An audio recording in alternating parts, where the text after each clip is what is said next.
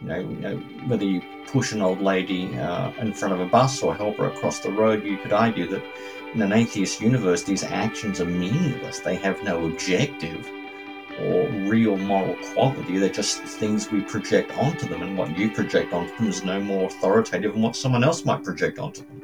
So I, I knew that I lived in a morally meaningless universe. The problem was I, I, I couldn't live without moral meaning. And I knew some things were absolutely wrong, some things were evil, but I did not have a metaphysic that could support that kind of ethic. So when I became a Christian, it was suddenly the lights tricked on, and it's like, oh yeah, this is the reason why I believe evil exists.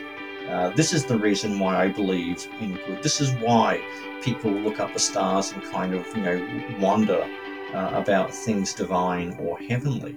Uh, a whole bunch of things made sense. Hello, and thanks for joining me today. I'm Jana Harmon, and you're listening to the Side B podcast, where we listen to the other side.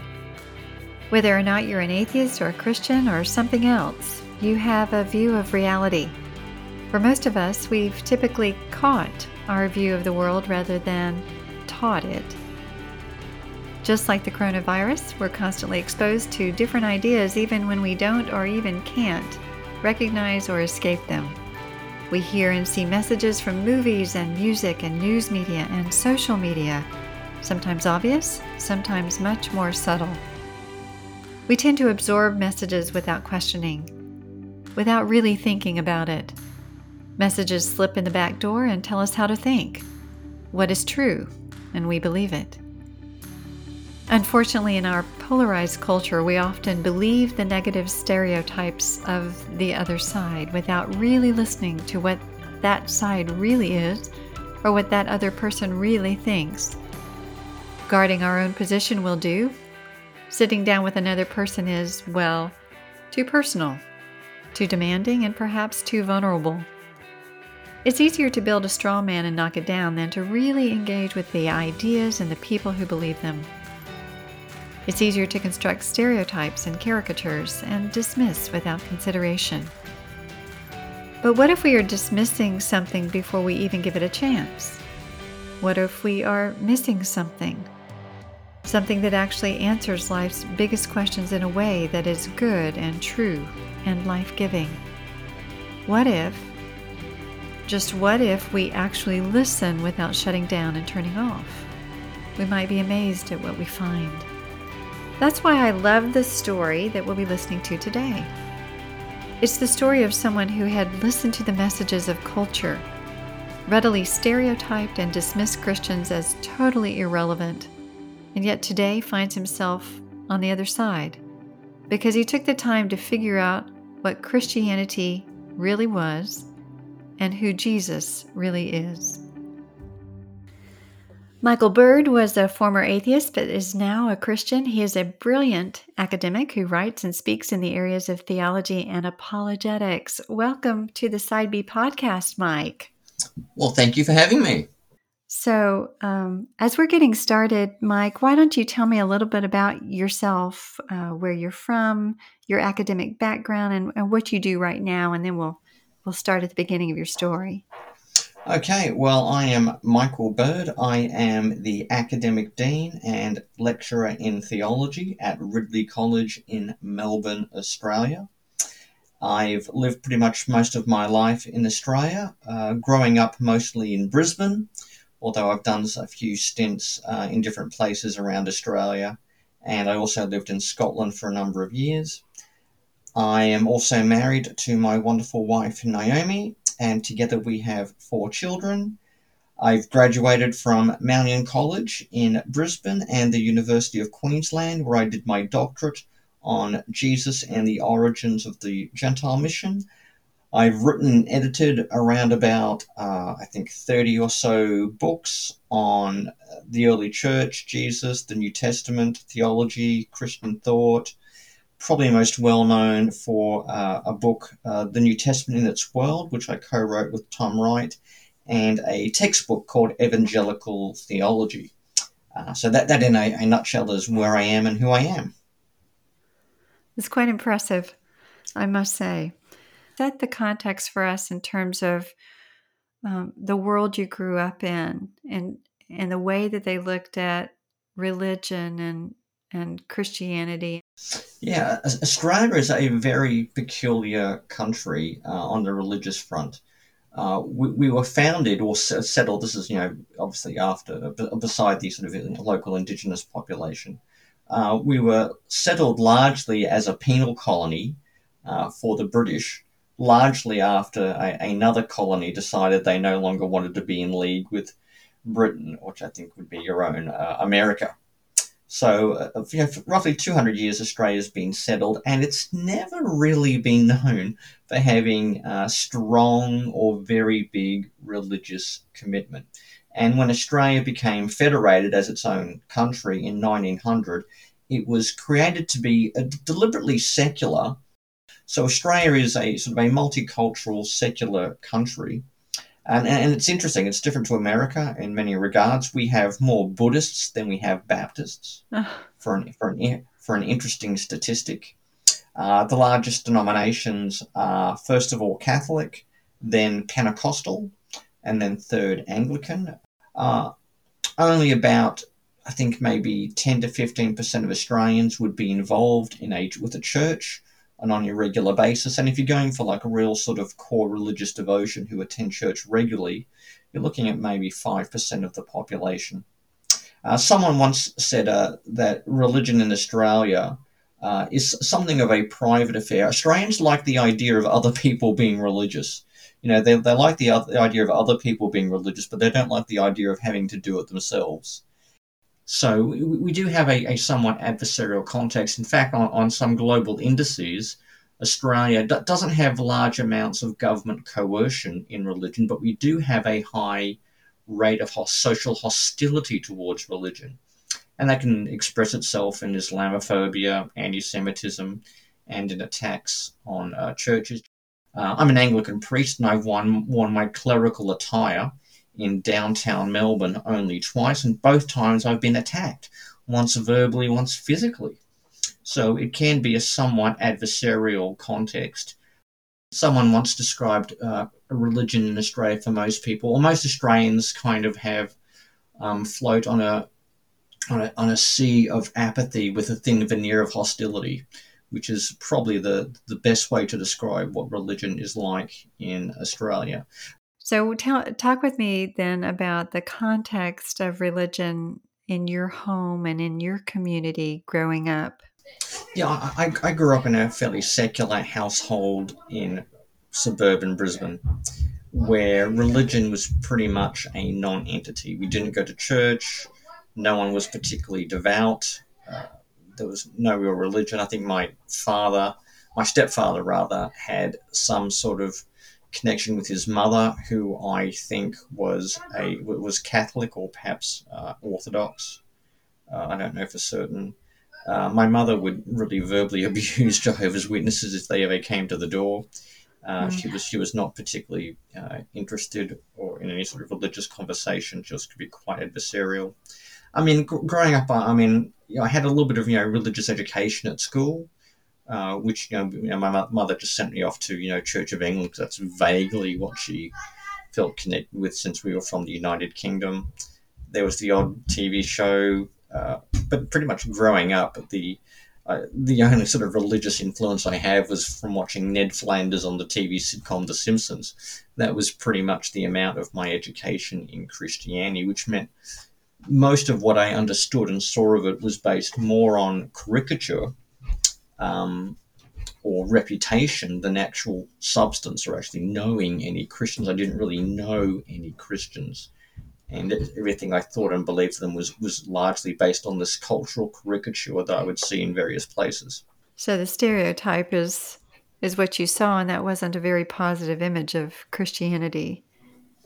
No, so, no, yeah, that's right. It was it was definitely sort of negative. People had a very determinist, very like you know, you know, God said so, so I believe it. That sells it, and a, a, kind of blind faith and willing to do things that were irrational and immoral in the name of God. So there really wasn't much in your world that gave any kind of a positive image of Christianity at all. You didn't know anyone personally. There was very little little in the culture of lived or embodied Christianity. So the only thing that you were getting is from I guess a little bit of religious education at school and the negative messaging from from culture. Hmm. So yep. it painted a fairly negative portrait for you. Nothing appealing about it, I presume. No, yeah, nothing was consideration. Yeah. yeah. yeah. there was there was no sort of uh, initial enticement. Uh, you know, I didn't really read uh, the Bible. You know, I, I, may have seen the odd. I mean, like at five a.m. if I got up early enough, there may have been some sort of Christian Broadcasting Network cartoon. You know, the odd maybe Easter Day parade, something like that. There may be some vague suggestion of, of Christianity there but for the most part, it was simply a non-entity in, in the world I, I grew up and inhabited. So it was totally just irrelevant. It was off the radar in a sense, or if, if it came across the radar, it wasn't pretty. Yep, that's correct. That's correct. So, so, and I and I presume the same for your friends and um, anyone around you that it, it, was just off the radar, uh, just not a consideration. Yeah, that's right. I, I, mean, out of all of my friends, none of them were religious. None of them went to church. You know, we never discussed things about the nature of reality or God or the hereafter or who was Jesus. It was it, it was definitely the case where religion was simply a non-entity. So you grew up that way through school, and despite whatever religious education you had, um, did in religious education did they talk about Christianity at all? Oh, they did. They did. You would normally have the equivalent of a local school's um, Sunday school teacher would come and teach us, and we'd we'd sing a few songs, things like you know "Rock My Soul" on the bosom of Abraham, uh, which was fun. I you know, didn't mind that when you're like you know, you know six, seven, or eight, you have this you know one hour of singing some funky songs, a little bit of a Bible story, of which was mostly I think more moralisms than anything else. It's not like we were being taken through the Nicene Creed or anything it was not terribly theological. Mike, as you were graduating and finishing high school, were there was there anything at that point, that pivotal point in your life where you were you were thinking about what was ahead or were there any religious touch points there? Yeah, you know what? In hindsight, there was one.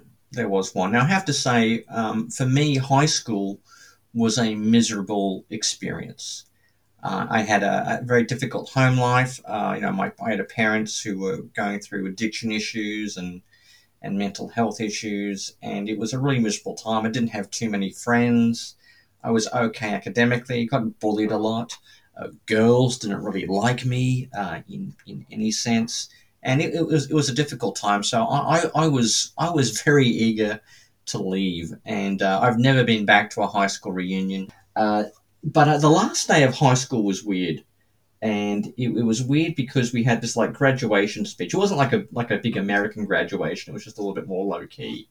Uh, but it, it was a weird day. They brought out like three different speakers, and one was a local businessman who was you know explaining how he got his restaurant up and going, and we also had a a wonderful um, doctor come in.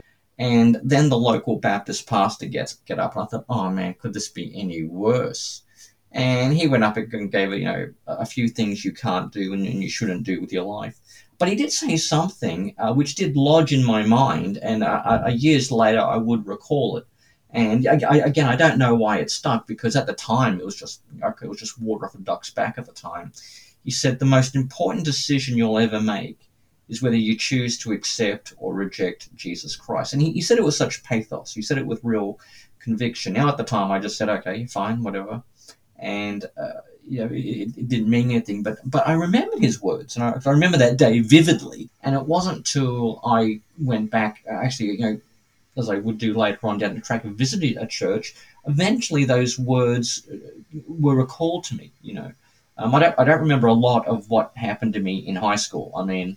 I don't remember anything about trigonometry or algebra. I got some basic typing skills, but that is literally it. Besides typing, I got nothing good out of high school, just that and a lot of bad memories. But I remember that Baptist pastor's words that the greatest decision you'll ever make is whether you choose to accept or reject Jesus Christ. And years later, a few years later, that did resonate with me, and I'd have to say the the man was right. So religion to you at that time it was it was a class in school, perhaps a few moral precepts, uh, but was it what was religion? Was it just something that p- people needed or that people made up? Uh, Yeah, what, what did you think religion was? religion was something that other people did that I didn't need, and I didn't really understand what it was about.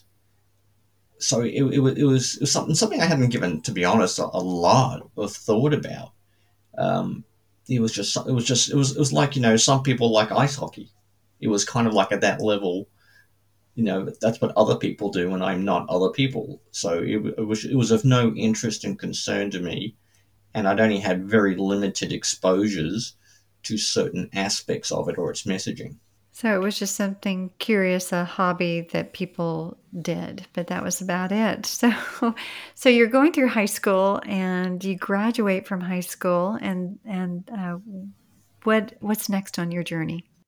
Well, number one was to get away from my parents. My my mother and stepfather were quite uh, dysfunctional in their relationships. They both had some addiction issues. Home was not a terribly pleasant place for me. Uh, living with them, was you know spasmodically abusive in several different ways. Problem was, I, I couldn't go off to college or university because my grades weren't that good. I was I was basically a, a like a B student uh, I, I got good good marks, but for fairly easy subjects, which you know doesn't work out well when you're calculating your your, your score to go into university, and uh, that that was difficult. So I, I couldn't go off and do a, a, course on psychology or criminology like I was hoping to do. I, I could have maybe have maybe have done something like meat works inspection or horticulture at a regional university for like you know farming or something, but that had you know no real no, no real interest in me. So the, the next option was to go and join the Australian Army. Uh, you know, which which was an odd decision since I was certainly not built to be a soldier. You know, when I was 17, I weighed about 47 kilos, which is, you know, about 140, 150 pounds. And so, so joining the army, going through the training was was physically, mentally, emotionally quite draining and quite taxing on a on a scrawny 17 year old. But that, that's that's what I went off and then then did next. I'd like to pause from our story, then take a moment to tell you about another podcast from the C.S. Lewis Institute called Questions That Matter with Randy Newman. Every two weeks, Randy has a fascinating conversation with one of today's Christian faith leaders and he talks with his guests about a wide range of discipleship topics, from evangelism to growing in faith to talking about their recent books.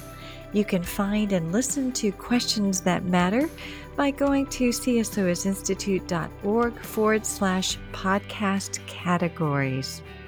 Now back to our podcast. So, what was your experience like in the Army? I guess that didn't, or did it bring you any closer to God or, or along your journey, or did it push you farther away? Oh, no, I think, I think it, it did draw me a little bit closer uh, in, in several ways. It, it, it gave me a distraction, it, it helped me develop physically, mentally, and emotionally into to fully mature from like an adolescent into a proper adult we would say. So it was good in my personal development.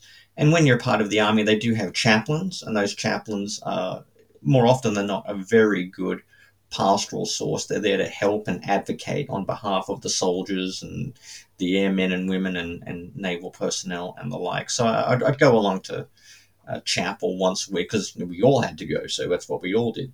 And you, you spend a few days with the chaplains doing things like character formation, and and you got like a, a few snippets of Christian faith. That wasn't too bad, but there was nothing particularly like a lightning bolt. It was just a a few a few snippets or a few sort of you know uh, appearances of their faith, but there was nothing that really rocked my world or, or shook me in any way but I, I, did mention it and I did come across some genuine Christian uh, people. And it was when I got to my first unit, I mean, I ended up becoming, of all things, a paratrooper as my for sort of posting. I, I, did meet some Christians there who I worked with, and and one of whom invited me along to church. And yeah, I, I went along. I was kind of bored because, you know, pretty much all I was doing was, you know, working hard during the day, then just going out with guys at night to to a pub or a nightclub, and and I was getting I was getting pretty bored and sick and tired of that. So I thought I'd just just do anything.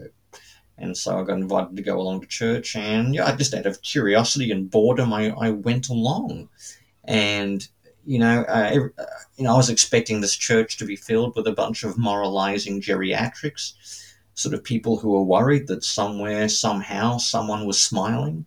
And I went along to this church, and uh, it was nothing like that. They they weren't a bunch of senile, moralizing geriatrics.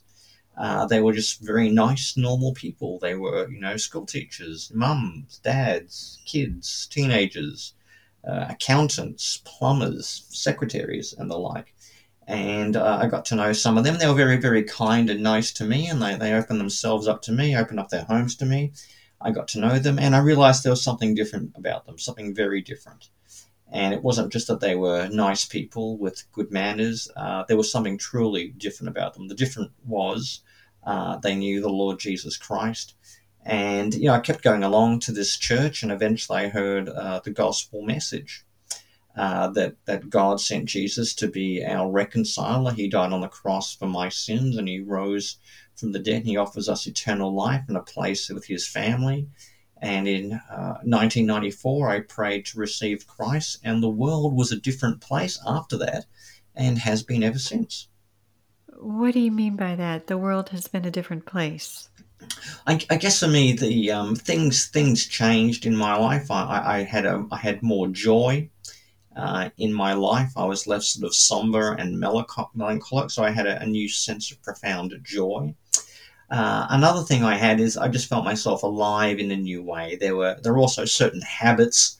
Um, uh, I won't go into, but uh, there were certain things, certain desires in my life changed. There were certain things I no longer desired, so I had I had a reordering of my desires. So that there was a change on, on that ground.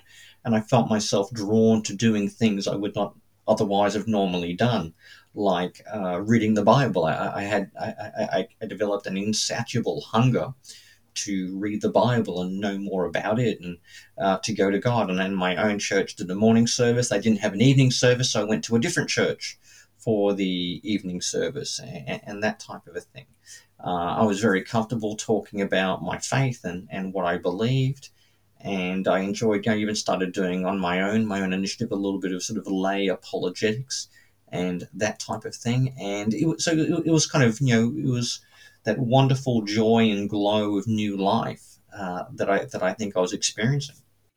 It sounds like it was quite a transformation. Uh, you you mentioned that you started reading the Bible. What I guess had you ever read the Bible before uh, that time in your life? What did you think that the Bible was? What it what did you find that that perhaps was unexpected or was yeah, it more than you thought it would be i guess? Yeah it, it certainly was far more than i thought it would be. I mean i i didn't grow up with people quoting the bible. I mean you hear the odd reference to it here and there. Um, if anything, I may have got a little bit of vi- Bible via like Shakespeare or something like that. But, you know, I, I did not grow up in a home, a school, a family, a culture where the Bible is frequently quoted and mentioned.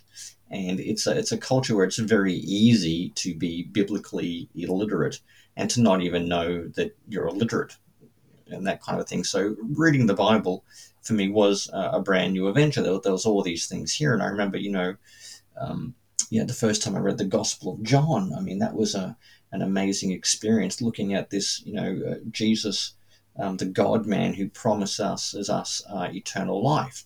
Reading Paul's letter to the Romans for the first time, these are all very, very important and, and eye opening things that, that, that, that kind of cause these these various, um, if you like, lights in your in your in, in your spiritual life to suddenly flicker on. And you become thinking and, and, reflecting okay what does it mean to live a life of holiness? What does it mean to obey the lord jesus?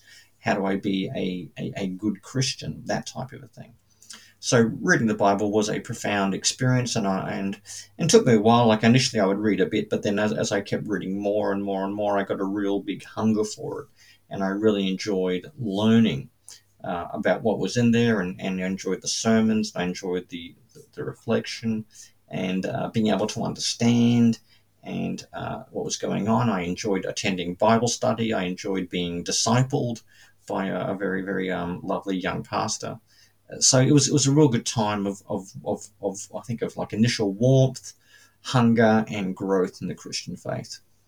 Mm. That sounds wonderful.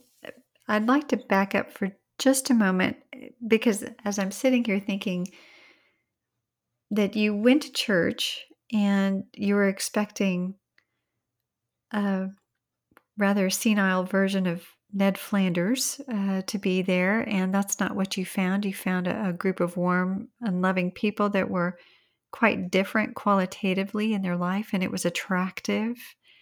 Um, there was something that drew you in. You understood the gospel, and it it obviously felt true or rang true enough to you that you accepted it as true. As an atheist, moving into that, you obviously were open to what you were you were finding. You were actually surprised, perhaps maybe your stereotypes were broken down and you found something good. But there's a difference, I guess, between wow, this is good and these people seemed good and the message seems good and and it being substantively true, you know, more than just a story. It is a story. There are a lot of religious stories. But what is it about Christianity, I mean, as an atheist moving into that, and and it sounds like you moved towards Christianity quite quickly. Did you have any doubts? Were you scratching your head saying, This sounds good, but is it too good to be true? Is it like historically true? Did those questions come into your mind? Yeah, they, they did. They did a bit, probably on the, the two ways. I would say that the first thing was becoming a Christian. It allowed things in my world to suddenly make sense. Now, I, I, I kind of recognized if there was no God, then ultimately we were living in a nihilistic universe, and that everything about human life was, uh, in, ethics was I, I, wouldn't have used this language at the time, but ethics without God or something transcendent is just a game with words, and it is is uh, is is quite uh, meaningless, and is just something we, we pretend we pretend that certain things are wrong. You know, you know whether you push an old lady uh, in front of a bus or help her across the road, you could argue that in an atheist universe, these actions are meaningless. They have no objective or real moral quality. They're just things we project onto them, and what you project onto them is no more authoritative than what someone else might project onto them. So I, I knew that I lived in a morally meaningless universe. The problem was I, I, I couldn't live without moral meaning. And I knew some things were absolutely wrong, some things were evil, but I did not have a metaphysic that could support that kind of ethic. So when I became a Christian, it was suddenly the lights tricked on, and it's like, oh yeah, this is the reason why I believe evil exists. Uh, this is the reason why I believe in good. This is why people look up the stars and kind of you know wonder uh, about things divine or heavenly. Uh, a whole bunch of things made sense. In terms of, uh, and that, that was kind of the more transcendental aspect of, of how believing in God allowed me to make sense of the world I experienced it rather than this sort of, you know, this sort of fragmented way I experienced things, uh, of which um, atheism or unbelief uh, was just something you had to put up with and just live with the uh, the contradiction of having a morally meaningless world but believing in that things are morally meaningful. Uh, on the other side, the question was who was Jesus?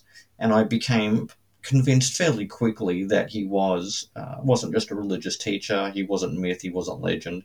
He was a real historical person. I, I, I, read on that a little bit, and I was convinced. Also, began watching a few William Lane Craig debates around the same time, and that had a very profound effect on me too. Uh, William Lane Craig was a brilliant communicator, brilliant defender of the faith. Um, you know, I think early in my faith, I actually wrote to him um, when he was when he, uh, back in the I think mid 1990s, and he kindly wrote back to me, and that that was that was very encouraging. So I, I got into a little bit of apologetic stuff around that same time, you know, reading the usual class, classics, you know, more than a carpenter and evidence that demands a verdict, and a bit of R.C. Sproul, a bit of this, bit of that.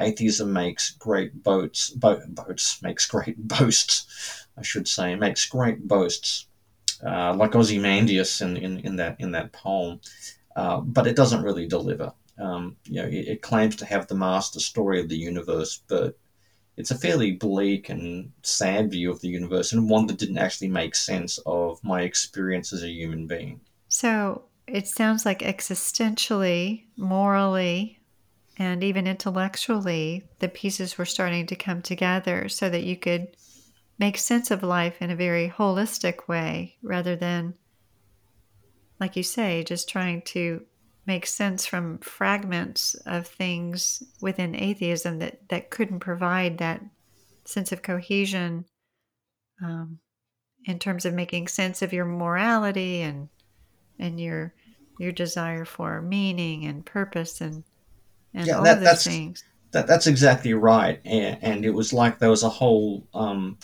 it's, it's, it's kind of like, you know, being in a room where all the lights are off. And then one by one, all the lights begin to flicker on, and you suddenly see the pattern. You suddenly see what's around you, and your environment begins to make sense. Uh, so, it, and it, that that's just basically how it was, and it, it's it, it you know it's remained that way pretty much ever since. My my world makes a lot more sense to me now as a Christian than it ever did before. Uh, so, Mike, you started, it sounds like you started developing a thinking faith and that you started pursuing apologetics. Can you talk about what apologetics is for those who are listening who have no idea what that term means? Yep, apologetics is the defense of the Christian faith against uh, criticism, whether that's coming from uh, atheists, uh, Muslims, or anyone who, who says it ain't necessarily so. There is no God, or Jesus is is not God, or anything like that.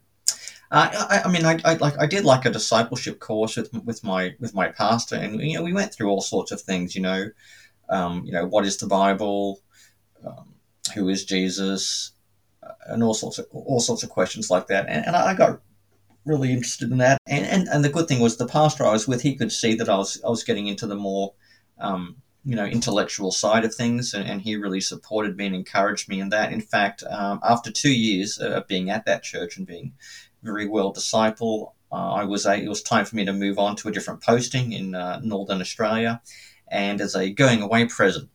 Uh, the pastor gave me a copy of Millard Erickson's Christian Theology, uh, which I thought was quite, uh, quite, quite, quite, uh, how do you call it?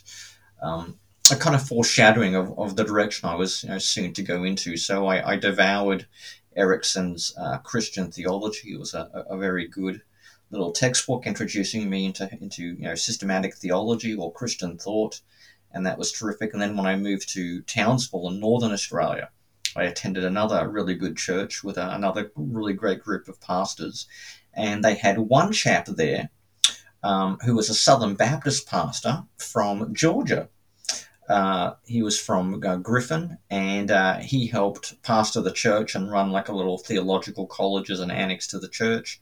And I got into more theological education while I was there. You know, I took courses on 1 Corinthians, on uh, basic Christian beliefs, and that type of thing. And I learned more from that. And that's when I decided I wanted to leave the army and go to theological college, you know, maybe with a view to becoming an army chaplain, or maybe, you know, maybe doing something like, you know, becoming a seminary professor. Eventually, uh, I did end up doing a bit of theological education and really craving more. I'd like to pause for a moment and ask you a favor. If you're enjoying the Side B podcast or find these stories helpful, would you please leave us a review and rating wherever you download these episodes?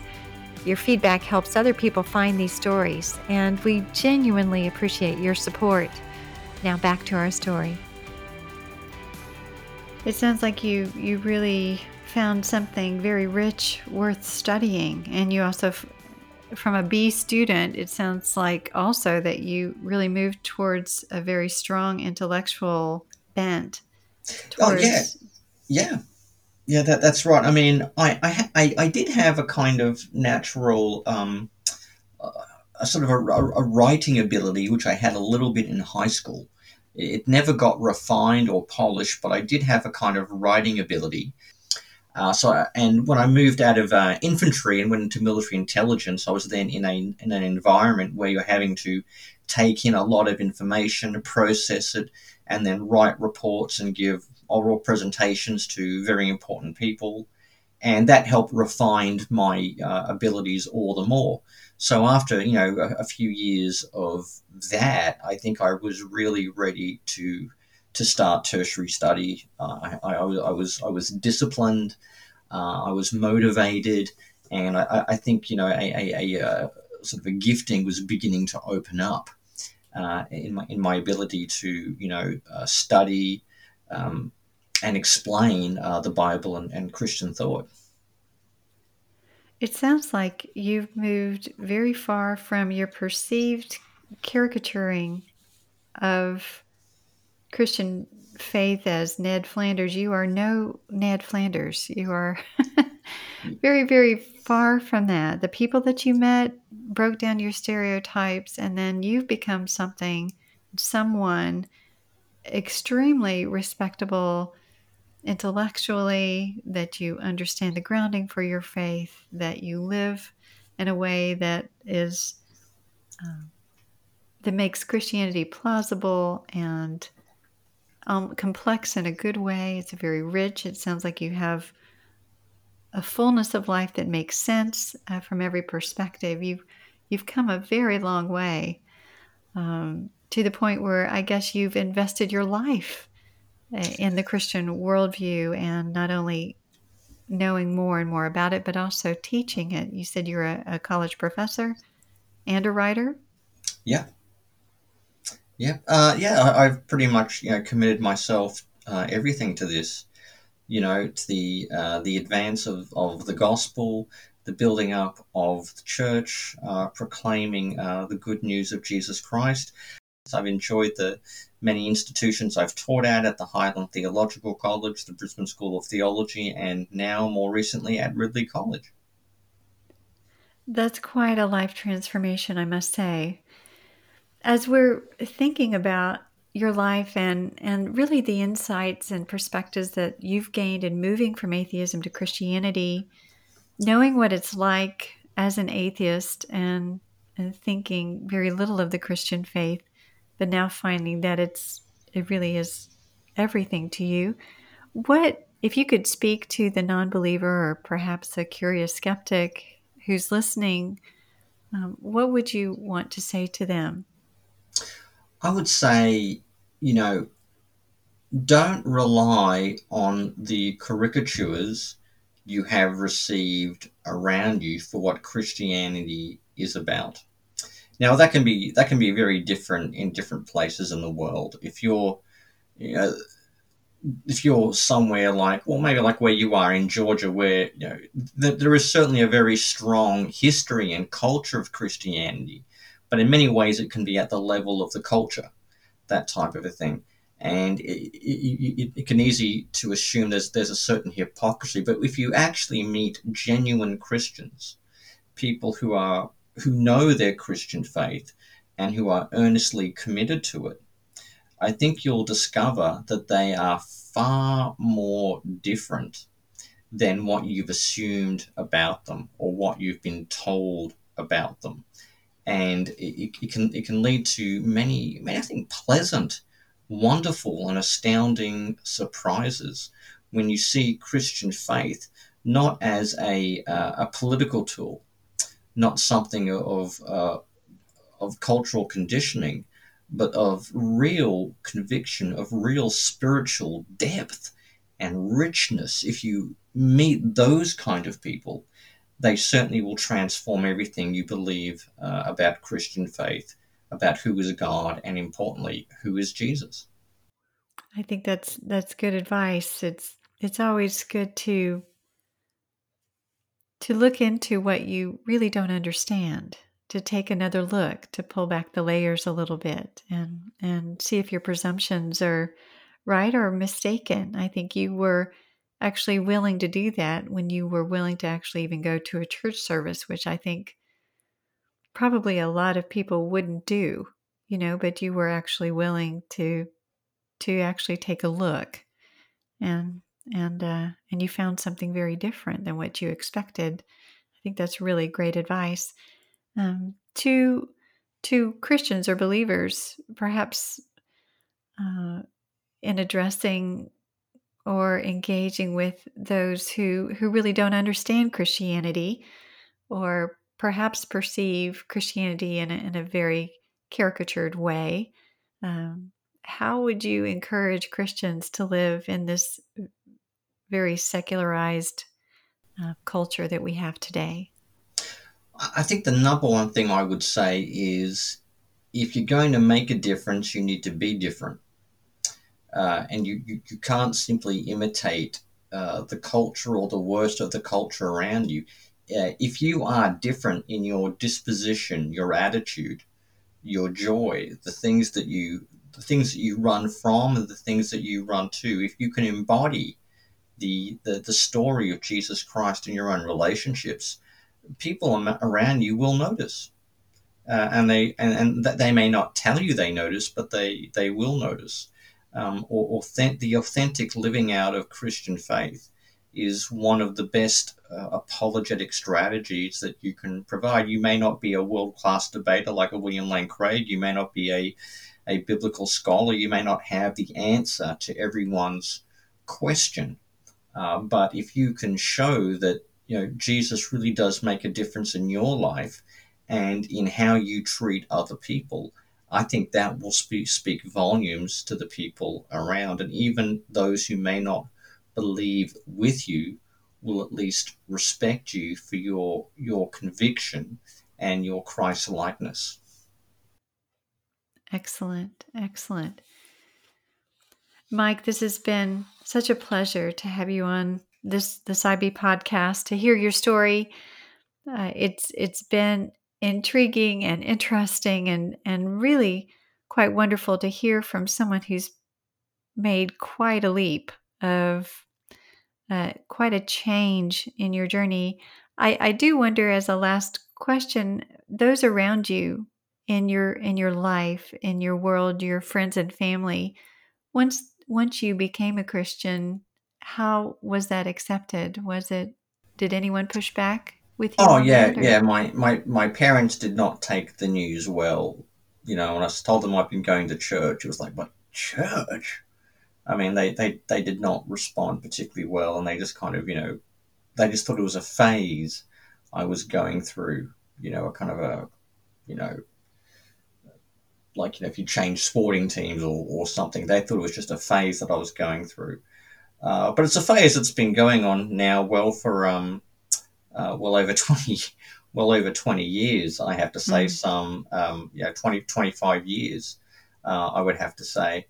Uh, so that they were quite negative and quite abrupt, and yeah, that, that they could even be quite, um, particularly my mother could be quite uh, condescending and malicious about it, which was disappointing.